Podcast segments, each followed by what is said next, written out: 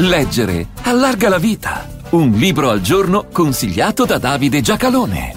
La vicenda di questo libro la dice lunga sulla potenza della letteratura, sulla natura e la sostanza di uno stile, ma anche sulla sorte di un autore, sull'andivoga errare del successo. Nato in condizioni disagiate, si può dire che questo autore abbia sempre pensato di fare lo scrittore. Lo pensava quando la madre cameriera e il padre in segheria, la sua principale preoccupazione era trovare un lavoro. Lo era quando diventa giovanissimo padre a 19 anni e fatica a sbarcare il lunario, eppure, sollecitato dalla moglie, continua a frequentare corsi di scrittura.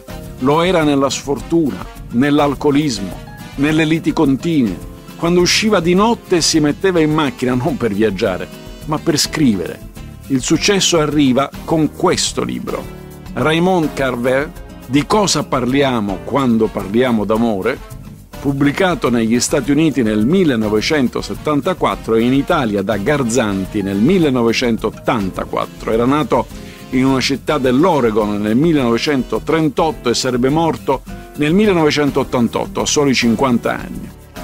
Solo negli ultimi anni della vita poté scrivere e vivere scrivendo. Alcuni suoi racconti erano già stati pubblicati, come anche delle poesie, ma quando uscì questo libro furono prestigiose riviste letterarie ad accorgersene classificando subito l'autore come minimalista e magnificando la sua capacità di usare solo le parole strettamente necessarie. Ma lui non si riconobbe mai nel minimalismo, non accettò la definizione e al diavolo se era utile per avere successo. Inoltre, i racconti qui raccolti avevano subito rimaneggiamenti e tagli da parte dell'editor, cioè il curatore letterario della casa editrice, che Carver non aveva affatto apprezzato, a cui aveva tentato di opporsi. Insomma, il successo arrivava e come motivazione quel che lui aveva detestato.